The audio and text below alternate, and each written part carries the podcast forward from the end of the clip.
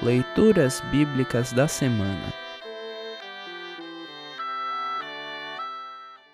O trecho do Evangelho para o 25º domingo após Pentecostes está registrado em Marcos capítulo 13, versos 1 a 13.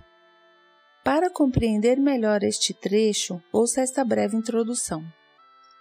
Os episódios a seguir acontecem no início da semana em que Jesus é crucificado. Em seu diálogo com os discípulos, primeiro Jesus prediz a destruição do templo em Jerusalém. Orgulho dos judeus e monumento que lhes dava a falsa impressão de que estar perto do templo significava estar perto de Deus. Em seguida, Jesus lista sinais que prenunciam o fim e enumera sofrimentos pelos quais os que creem em Cristo passarão. Vale a pena suportar tudo, pois quem ficar firme até o fim será salvo. Marcos 13, 13. Ouça agora Marcos 13, 1 a 13. Marcos 13, 1 a 13. Título: Jesus fala da destruição do templo. Quando Jesus estava saindo do pátio do templo, um discípulo disse: Mestre, veja que pedras e edifícios impressionantes. Jesus respondeu: você está vendo estes enormes edifícios? Pois aqui não ficará uma pedra em cima da outra, tudo será destruído. Título: Perseguições e Sofrimentos. Jesus estava sentado no Monte das Oliveiras, olhando para o templo, quando Pedro, Tiago, João e André lhe perguntaram em particular: Conte para nós quando é que isso vai acontecer, que sinal haverá para mostrar quando é que todas essas coisas vão começar?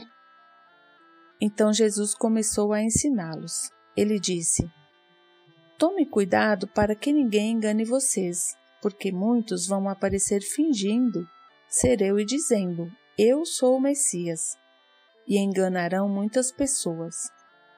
Não tenham medo quando ouvirem o barulho de batalhas ou notícias de guerras. Tudo isso vai acontecer, mas ainda não será o fim. Uma nação vai guerrear contra outra e um país atacará outro. Em vários lugares haverá tremores de terra e falta de alimentos. Essas coisas serão como as primeiras dores de parto. Vocês precisam ter cuidado porque serão presos e levados aos tribunais e serão chicoteados nas sinagogas. Por serem meus seguidores, vocês serão levados aos governadores e reis para serem julgados e falarão a eles sobre o Evangelho.